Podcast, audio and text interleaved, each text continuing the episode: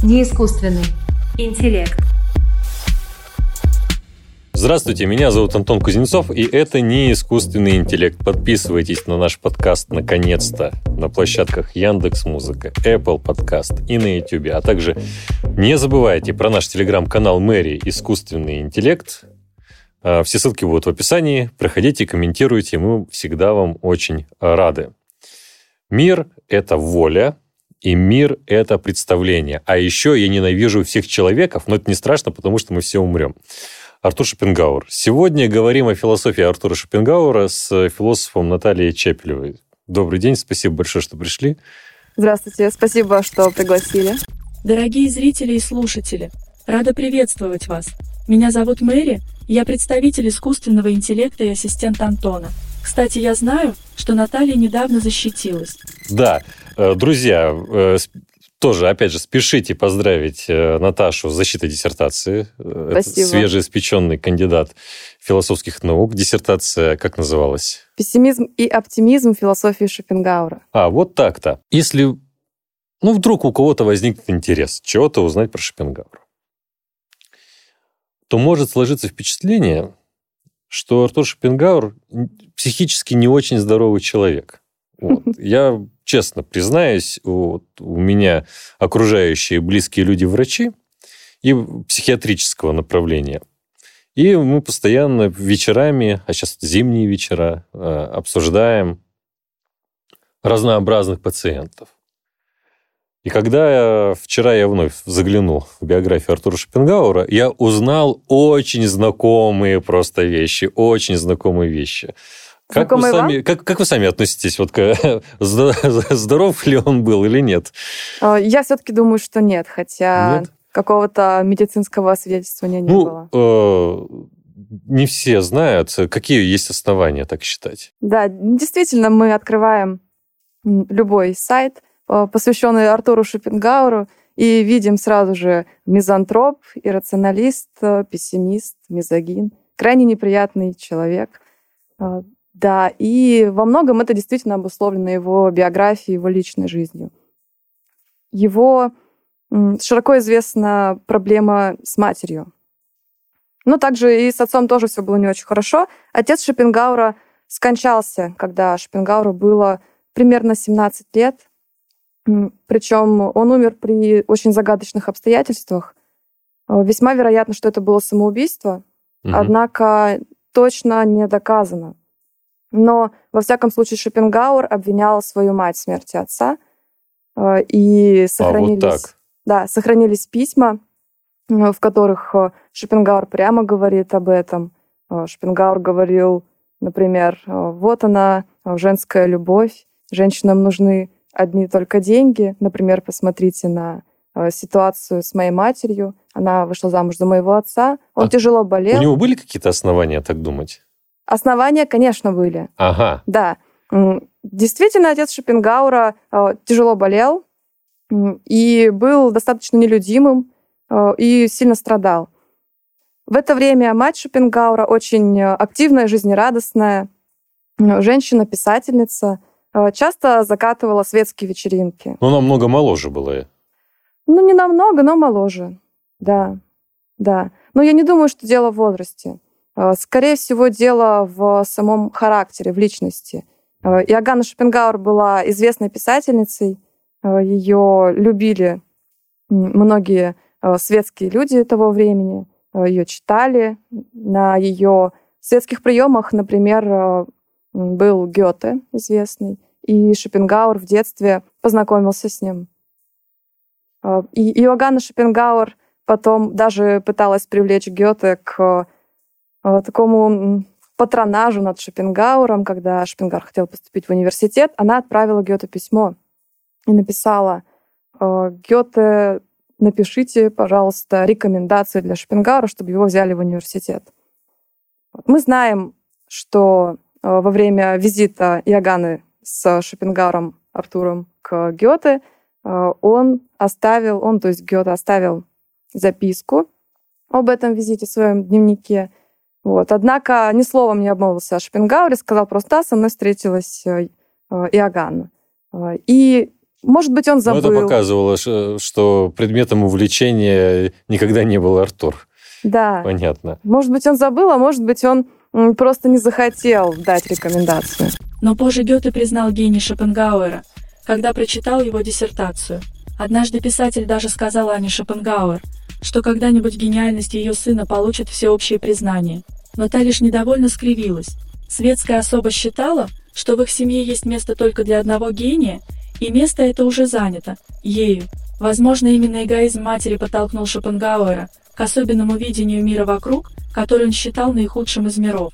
А на что еще могли повлиять специфические отношения философа со своей матерью? Словом, эта странная история, она сыграла в целом какую-то большую роль в том, что не очень складывались отношения с женщинами у Шопенгауэра. Э, это действительно очень любопытный факт насчет отношений Шопенгауэра и женщин. Э, в его жизни, на мой взгляд, э, очень роковую роль сыграло имя Каролина, потому что сразу три Каролины я насчитала, с которыми связаны разного рода байки относительно Шопенгауэра и его проблем. Угу. Первая из них Каролина Ягеман. Это фаворитка герцога, Шопенгауэр влюбился в нее, когда был еще совсем молодым человеком, а она была старше, чем он на 10 лет.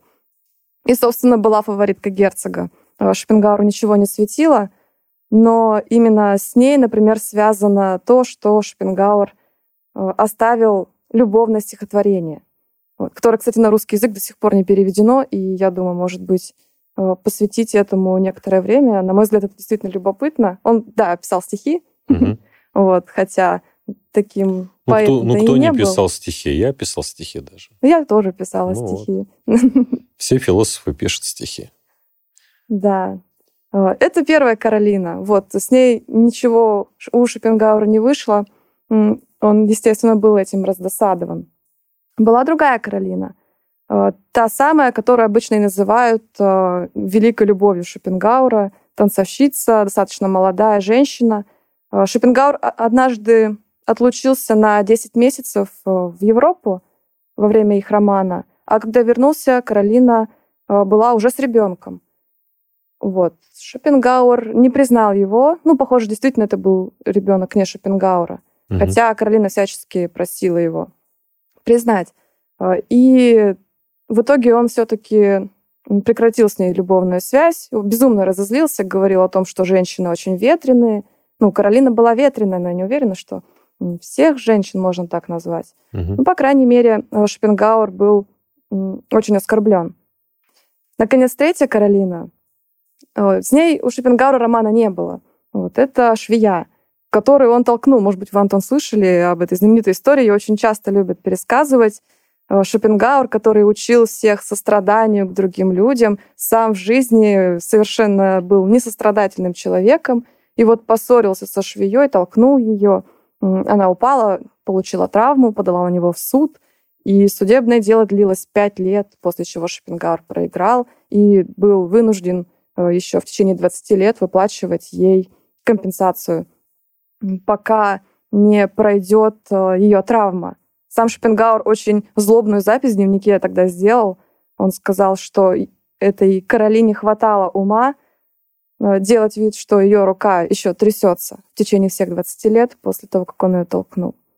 Вот. Не самый приятный человек. Ну и очень мнительный. То есть э, бо- боявшийся заболеть, э, да? Да.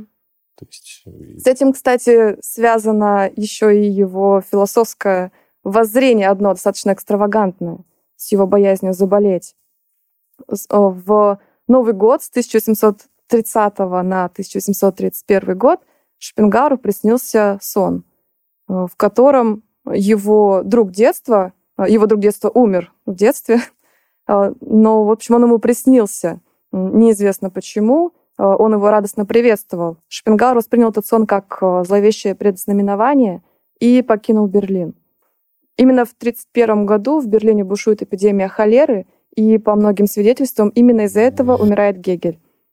мгм. Поэтому Шопенгауэр, ну и многие историки философии так с любопытством смотрят на этот загадочный сон Шопенгауэра, Мгм. Э, как, каким же он оказался а на что, на что ему сдалась философия? Вот э, отец его довольно, как я понимаю, успешный предприниматель. И готовит его, в общем-то, к довольно успешной карьере. Э, а, сначала оставляя на обучение во Франции, потом какое-то время он там в Британии, ну, недолго, да, насколько я знаю, но тоже что-то там э, изучает такое торговое. И вдруг, я так понимаю, ему приспичило. Так что же с ним случилось? Ч- чего он в философию-то пошел, как вы думаете? Шопенгауэр э, учился на коммерсанта, но когда вдруг он написал одно загадочное стихотворение, э, он э, был вынужден прекратить учебу на, собственно, коммерсанта, прекратить вообще занятия, связанные с экономикой. Да, очень странное обстоятельство. Это, это, это, это что значит? Он, он, он сам так счел? То есть он, он решил, так, что-то стихотворение какое-то странное получилось. Ну, наверное, больше торговать не буду, пойду философу. Так, так так это было или а, как? Нет. Или ему кто-то сказал, что, слушай, ну ты что-то, это, давай-ка. Это стихотворение породило конфликт. Шопенгауэр в гимназии был э, великолепным э, студентом, его очень любили преподаватели – директор даже давал ему частные уроки латыни. И все бы было хорошо, если бы опять не пресловутый характер Артура Шопенгауэра. Он в одном из своих стихотворений очень злобно высмеял одного из преподавателей и декларировал свои стихи в столовой. Угу. Поэтому слухи дошли до самого преподавателя, он пошел, нажаловался на Шопенгауэра директору, и директор отказал ему в частных уроках. Вот. Он не был отчислен, но, тем не менее, его авторитет э, все-таки немножко упал. Шопенгауэр очень этому расстроился, и тогда он пишет матери о том, что он бросает гимназию и приезжает к ней. Мать очень этого не хотела. Вот. Но, тем не менее... Я могу ее понять. Кстати, с этим во многом, я думаю, связано то, что у Шопенгауэра в текстах очень много метафор, связанных с экономикой, как ни странно. Ну, то есть, например, этот мир мы должны признать банкротом. Вот. Ну, что-то вроде этого часто прослеживаются, и уверена, что это как раз коренится в том, что маленький Шопенгауэр, ну, юный Шопенгауэр, много занимался этим. А как он пришел к философию после всего вот этого? Дальше он поступил на медицинский вообще факультет, на котором познакомился с Шульце, главным своим философским учителем. И вот э, в беседах э, и учась у Шульца Шопенгауэр заинтересовался все-таки философией и перешел на философский. Это был какой-то органичный интерес. Что ему заинтересовало-то? Ну, вообще во многом Кант. Да. А, Шульце тоже занимался исследованиями Канта. Вообще Шопенгауэр говорит о том, что у него три теоретических источника философствования. Кроме Канта это еще э, индийская религиозно-философская мысль и Платон. Вот. И поэтому очень многие историки философии или просто читатели Шопенгауэра, открывая его тексты, э, видят, как э, много там от Платона, там тех же идей, например, от Канта. Ну и самое популярное, наверное, это попытки проводить параллели с буддизмом. Ведь mm-hmm. этот мир наихудший из всех возможных миров, жизнь есть страдания — ну, давайте об этом поговорим, а, потому что известен Шопенгауэр своим пессимизмом, очень часто об этом так говорят, а, что вот в пику Лебницу, который считал, что наш мир это лучший из, из, при всем том зле, которое есть, при всем том зле, которое есть, наш мир это лучший из миров, Шопенгауэр а, известен тем, что сказал, что ну вот, а вот и нет, а вот и нет, наш мир самый худший из миров, и я так полагаю, за это и получил орден э, главного пессимиста. Есть одна только врожденная ошибка. Это убеждение, будто мы рождены для счастья. Это высказывание принадлежит Артуру Шопенгауэру и очень четко прорисовывает в наших головах образ настоящего пессимиста. Прежде чем говорить о философе в контексте его идей, посмотрим фрагмент из сериала «Настоящий детектив», который показывает нам подлинного пессимистически настроенного человека – Я себя считаю реалистом, но в философских понятиях я, что называется, пессимист. Что я не компанейский человек. Я считаю, что человеческое сознание — это трагическая ошибка эволюции. Мы зря обрели самосознание. Природа создала этим некую структуру, отдельную от себя самой. По законам природы мы вообще не должны были существовать.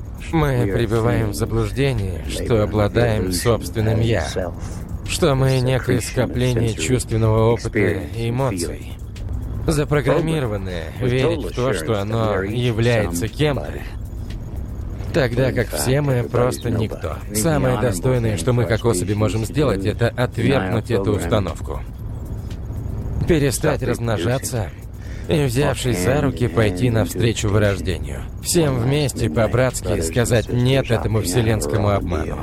Я говорю себе, что я в этом мире просто свидетель, но на самом деле очевидно, что это тоже установка. А для самоубийства у меня не хватает смелости.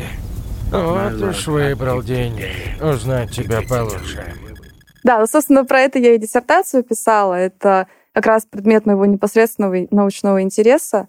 Мне кажется, что вообще эта тема может быть э, интересна не только философам, поскольку многие из нас задумываются над проблемами оптимизма и пессимизма. И вот как mm. раз Шопенгауэр, на мой взгляд, э, значительный вклад в это э, и внес. Например, я работала со словарями и пришла к выводу, что вообще слово пессимизм, как слово оптимизм, почти не использовались э, до Шопенгауэра с Лейбницем, а если они и упоминались, то только в контексте разговора о религии. Вот, то есть э, стакан наполовину полон или наполовину пуст – это вообще намного более поздние э, интерпретации, и это во многом выросло именно из Шопенгауэра, из его критики Лейбница. А, как то есть странно.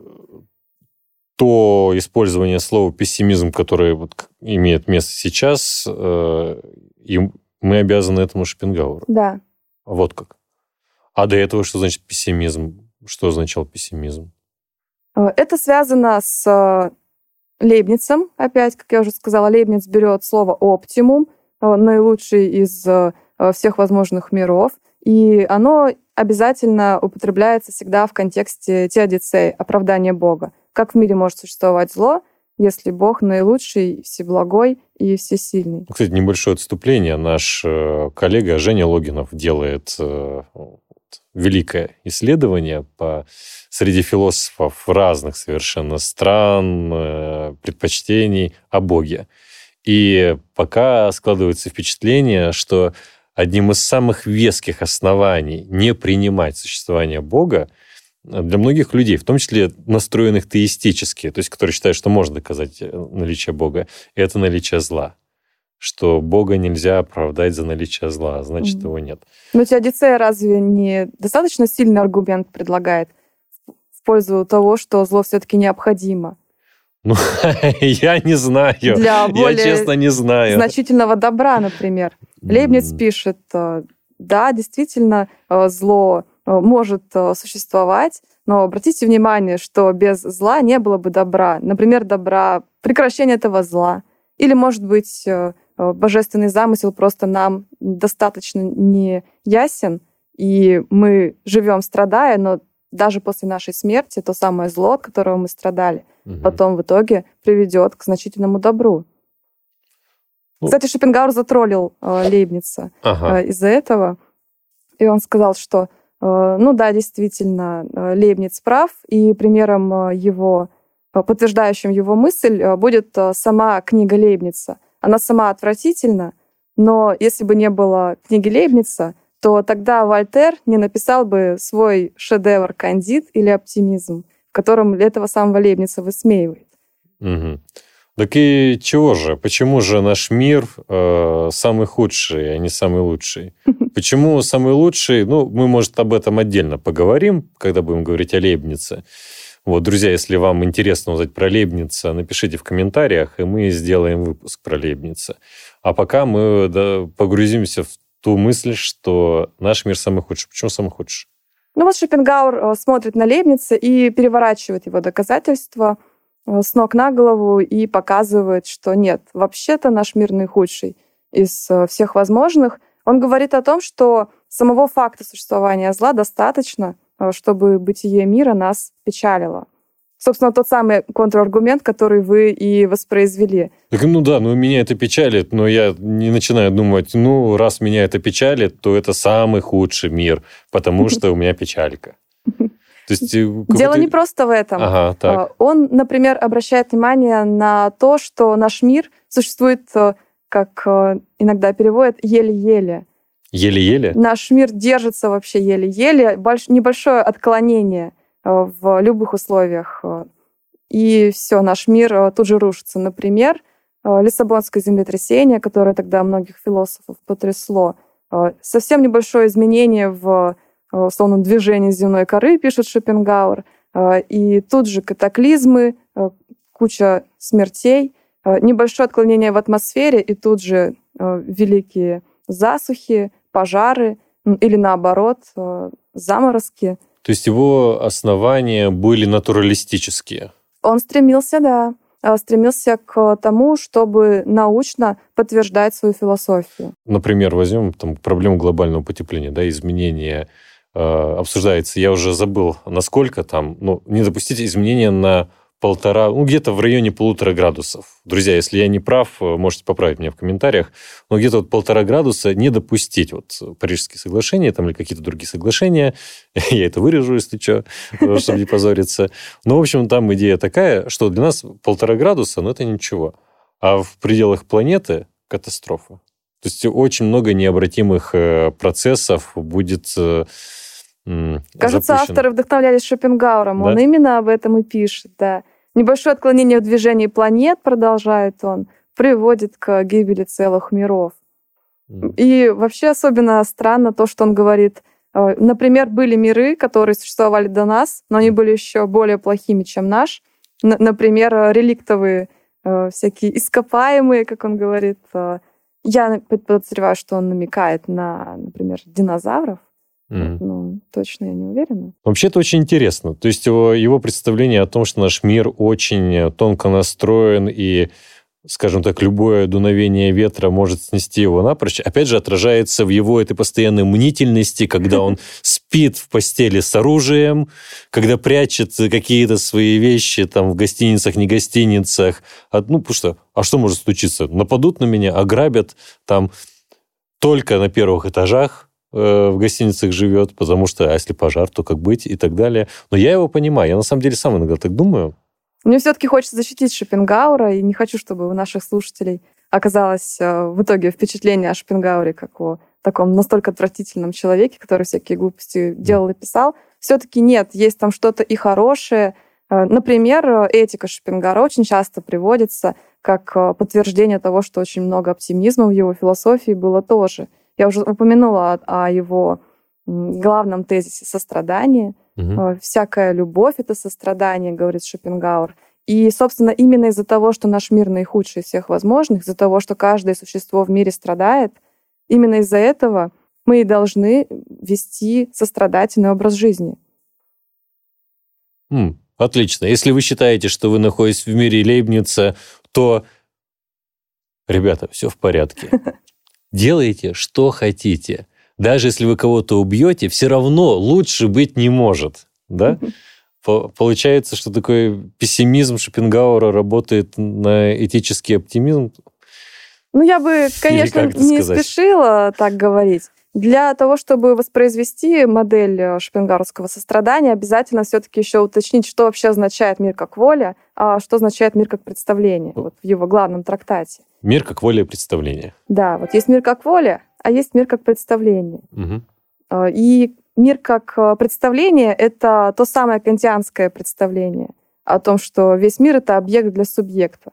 То есть все то, что я в мире наблюдаю, существует э, постольку, поскольку наблюдаю я, а значит, я уже с необходимостью накладываю какие-то ограничения на этот самый мир для того, чтобы он просто мог быть мною воспринимаем. Мгм. Это не подлинный мир, говорит Шопенгауэр. Э, Это, ну, собственно, связано с кантовской вещью самой по себе. Есть Мгм. подлинный мир, а, мир как воля.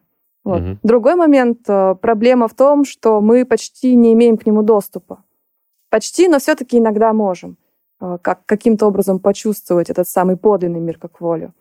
Но вот мир как представление как раз-таки будет связан с действием закона достаточного основания. И закон достаточного основания опять покажет нам, что для этики вот эта антология Шопенгауэра имеет принципиальное значение. В этом мире вообще все детерминировано, даже наши поступки. Закон достаточного основания – это закон, который ведет к представлению о детерминизме, жесткой связи событий.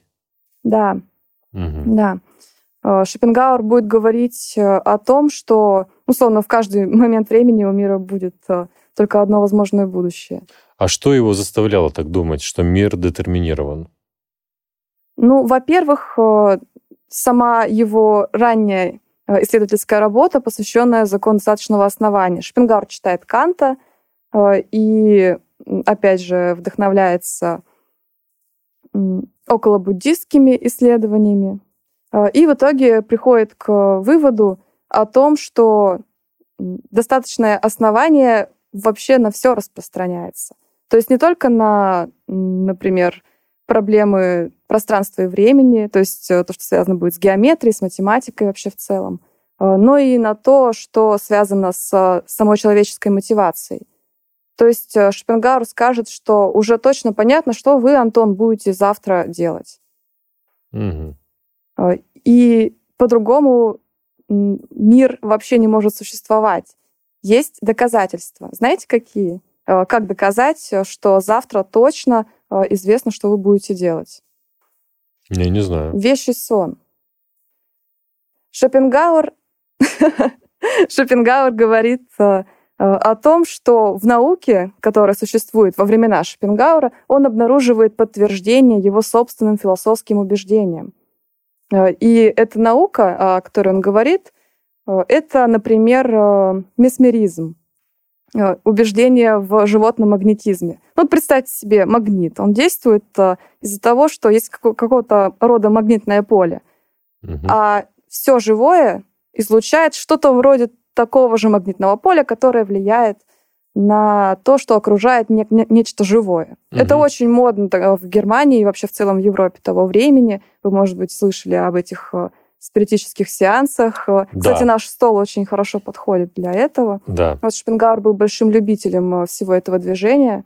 Вот, и говорил о том, что вот тот же сон, помните, вначале я привела пример э, сна. Во время сна вещего э, человек преодолевает ограничения пространства и времени. Он видит то, что произойдет в будущем, вот, преодолевается ограничение времени – и видит то, что произойдет не здесь и сейчас, где он находится, преодолевается ограничение пространства. А, и потом, если мы обнаруживаем подтверждение этого а, самого вещего сна, то как раз а, это будет не просто подтверждением вещего сна, но это будет еще и подтверждением шопенгауэрской теории в целом относительно этого мирового детерминизма. Угу. Но просто очень интересно. А Шпенгар говорит, а можно каким-то иным образом определить, что вот сон, который приснился, он вещий? Я бы хотела сама задать Шопенгауру этот следствий. вопрос. Вот, то, есть, то есть, кроме того, что это вот произойдет дальше. Похоже, что нет. Скорее, э, Шопенгауэр говорит об этом ретроспективно. То угу. есть э, иногда мы можем э, увидеть свидетельство другого человека, о том, что он уже знал, что это произойдет. Ну, мы уже поняли, у Шопенгауэра было много вещих снов, э, по всей видимости, в жизни. Большой он, конечно, хочется сказать, молодец. А, Но все-таки э, с другой стороны, в этом мире есть и место свободе. Вот это я хотел спросить. Вот чего же? У нас мир как представление. Понятно, мы как познающие субъекты, э, замкнуты вот в клетке представлений, которые являются детерминистическими. И чего, а, а, а что же с волей? Да, тут возникнет э, другая проблема.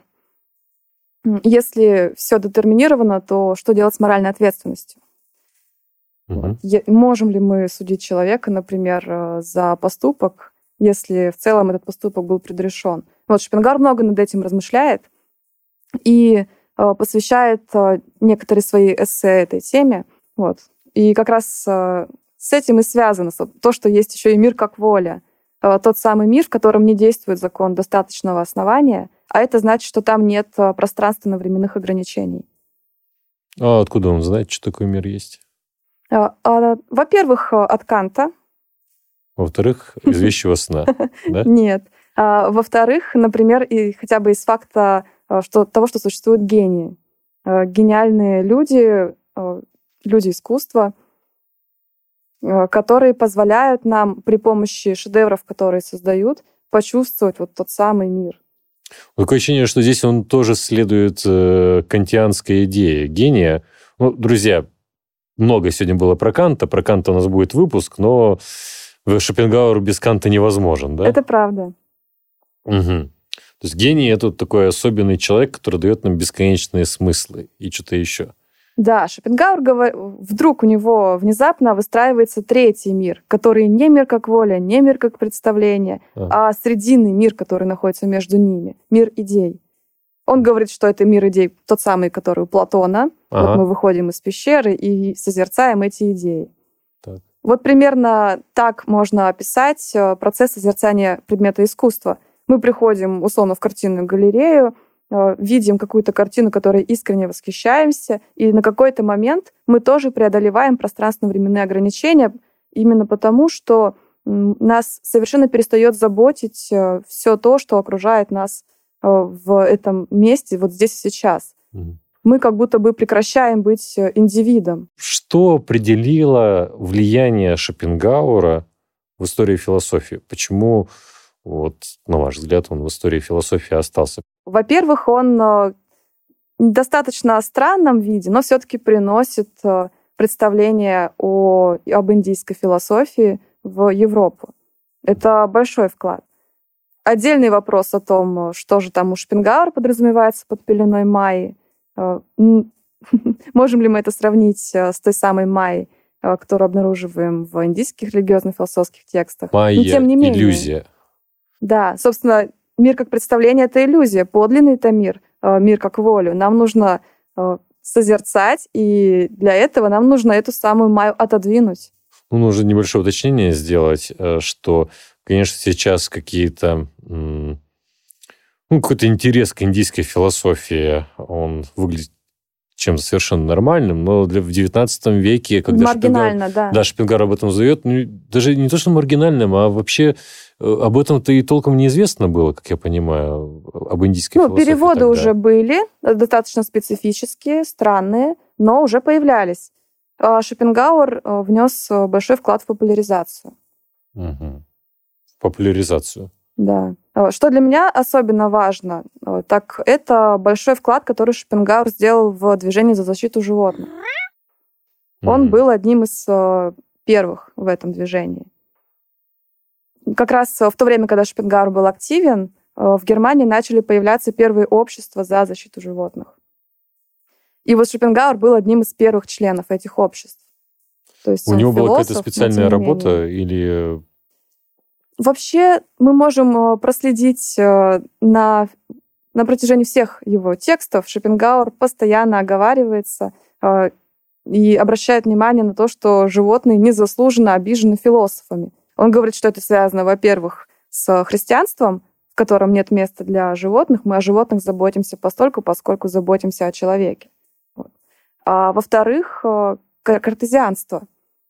Ведь Декарт говорит, что животное — это автомат, у него нет э, души, э, а зачем нам заботиться о том, у чего нет души.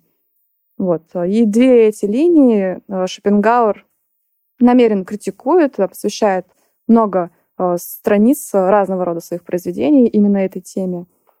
И сохранилась переписка Шопенгауэра с основателем одного из первых обществ по защите животных Германии, в котором тот просит Шопенгауэра распространить отчеты которые исследователи проводили.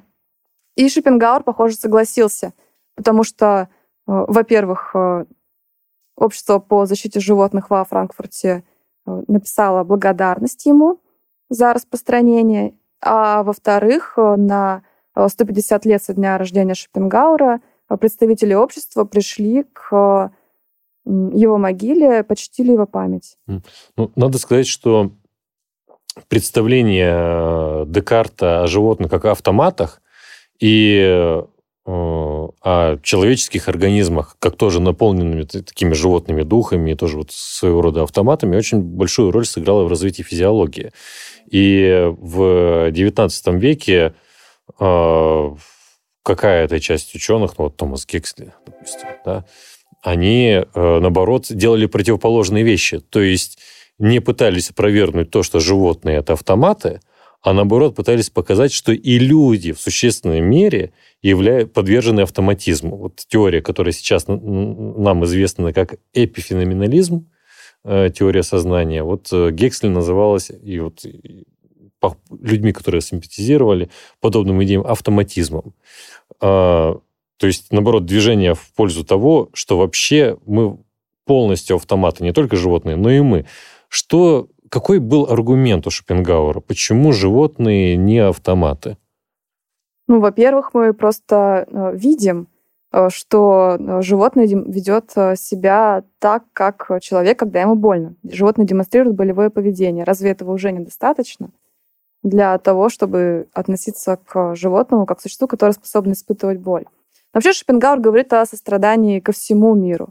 Ведь э, если все мы являемся объективациями одной воли, вот той самой, того подлинного мира как воли, угу. то мы все онтологически едины.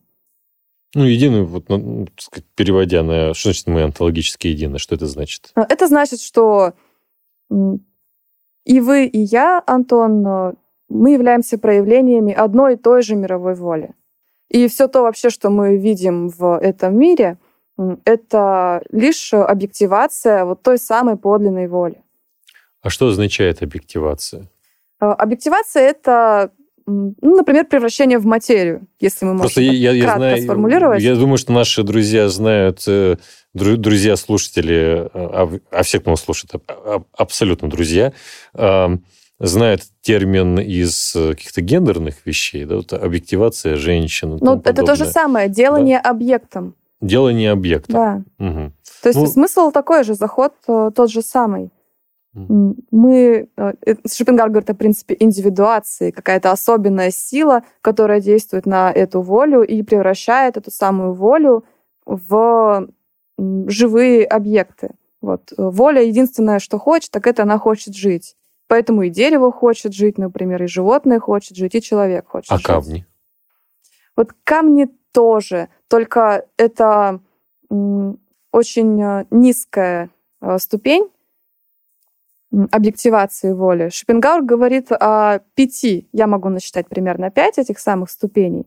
Сначала вообще силы природы, то есть что-то, что совершенно далеко от э, субъектности – выше, да, вот что-то вроде камней, неорганическая природа. Затем растения, животные и человек. И чем совершеннее эта самая ступень объективации, тем э, больше там будет познания, например, познавательной силы, и тем сильнее там выражен субъект-объектный разрыв.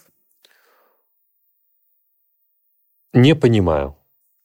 Про животных аргумент Шпенгауэра ясен. Да. Это аргумент от аналогии смотрите, у вас такое поведение, у них такое же поведение, значит, у них там есть психическая жизнь и тра-та-та. Нет вопросов. Но с камнями что заставляет нас так считать? То есть вот э, очевидно, камень не вскрикивает, когда я его бросаю, там, знаете, пуляешь в воду, он там скачет Да, весело. собственно, э, камень э, и не должен скрикивать по Шопенгауру. Если бы камень был достаточно, в достаточной степени развит, угу. то он бы кричал. Да. Ну, собственно, здесь Шопенгауэр абсолютно адекватно себя ведет. Да, но что, что... Я так понимаю, что Шопенгауэр чуть ли не панпсихист. То есть, что вот э, мир прям психичен или что? Нет. Э, Нет.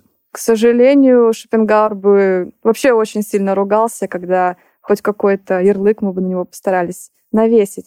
Нет, mm Шопенгауэр нельзя назвать панпсихистом. Более того, он даже не верит э, в перерождение душ.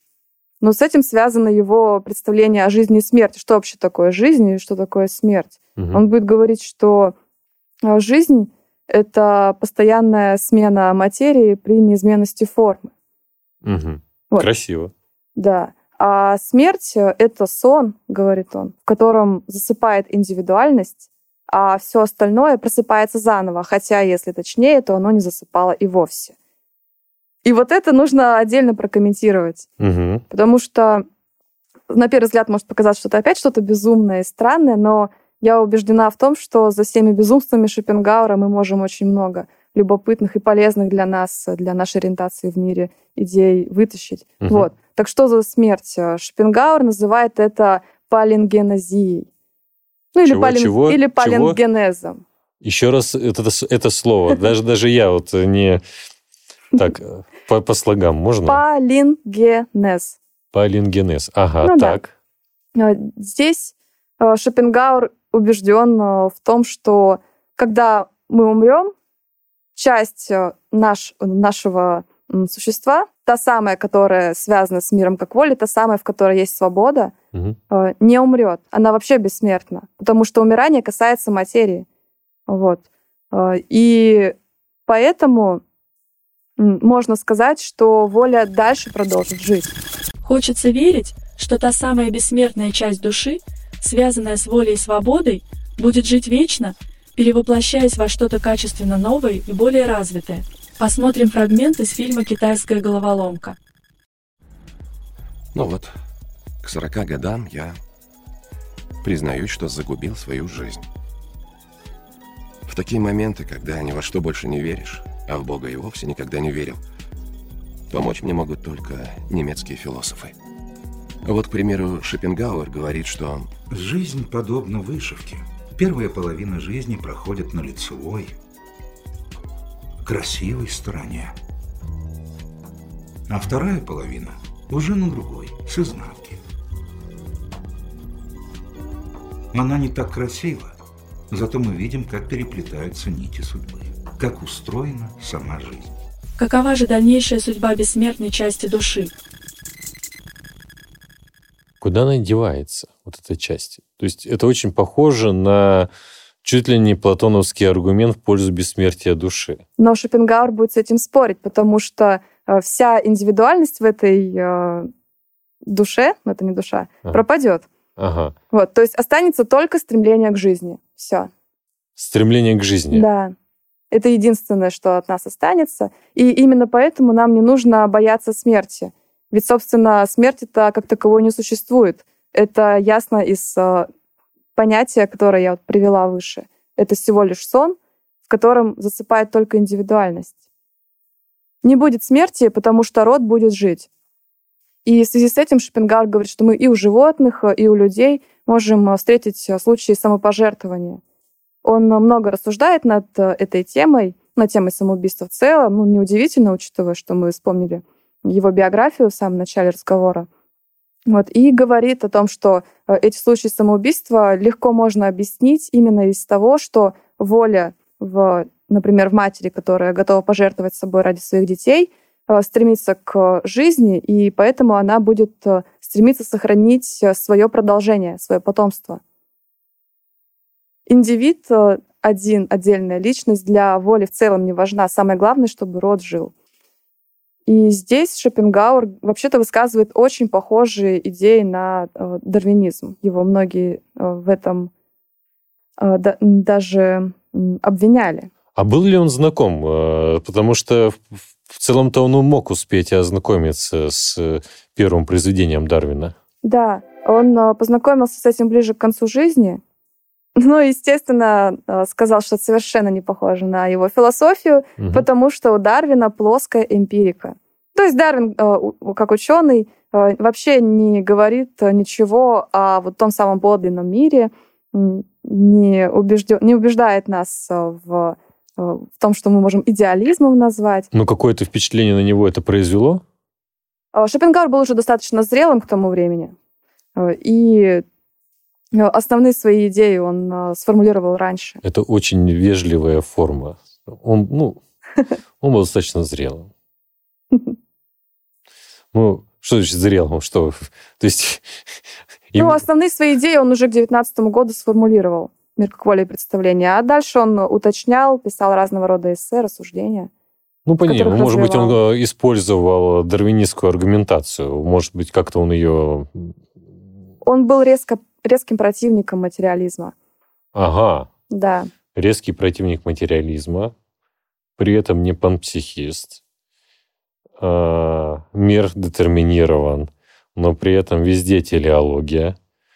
Но это очень любопытный, конечно, клубок, надо сказать. Э, ну, опять же, я, я не хочу сказать, что там есть противоречия, потому что я, я так понимаю, что Шопенгауэр отдавал себе отчет в том, Да. что здесь э, есть определенное напряжение. Очень интересно разбираться в том, как у него все переплетено, как работает его аргументация. Я знаю, что у вас есть интерес э, к современной фе- феминистической теории. Да.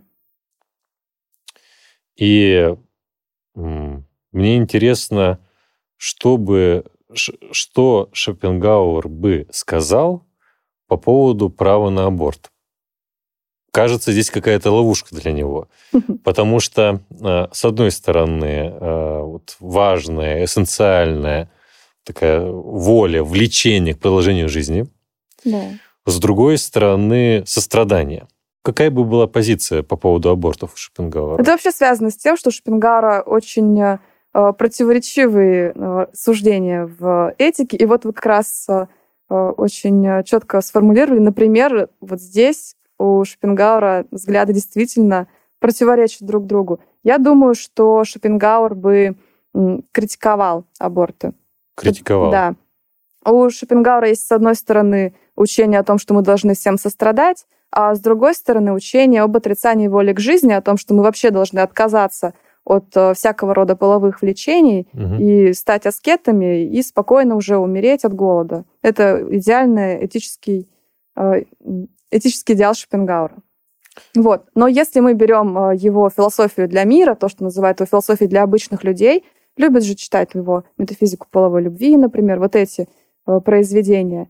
Э, Там Шопенгауэр однозначно говорит о доброте к другим людям, о сострадании к другим людям и, собственно, о продолжении рода.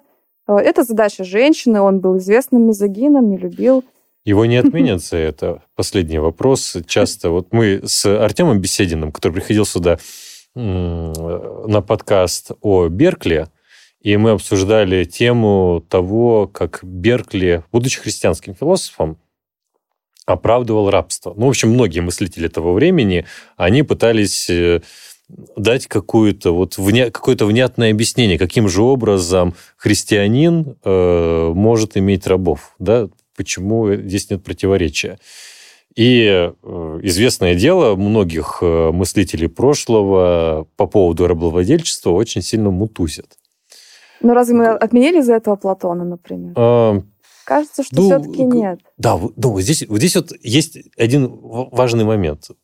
Я вижу, что вот ребят, условно, ребята, ну какие они ребята, конечно, э, тех, кто в древнем мире, пожалуйста, все, что хотите. Вот про- Но, начиная с эпохи великих географических открытий, вот здесь мы вам сейчас и памятник снесем по, по- по самые коленки или еще чего-то такое. То есть Шопенгауэр в группе риска находится. Вот что я хотел сказать.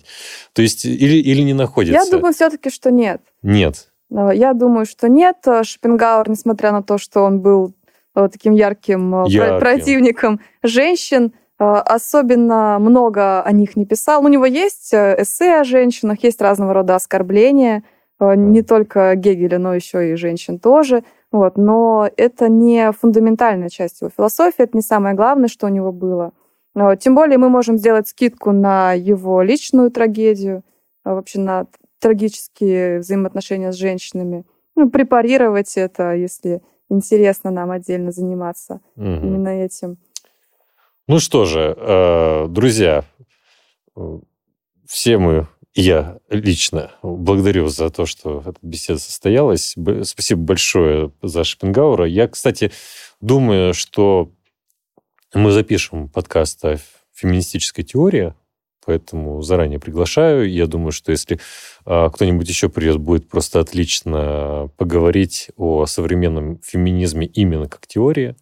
Это, думаю, тема, которая волнует многих сейчас.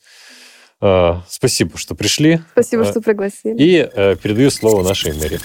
Философия Артура Шопенгауэра настолько же бурная и противоречивая, насколько его характер. С одной стороны, наш мир – это худший из миров. С другой – это основание для сострадания. Мир одновременно детерминирован и наполнен волей. Перерождения нет, однако есть особое сверхиндивидуальное бессмертие. Видимо, подвижность его мысли и является источником интереса к его философии.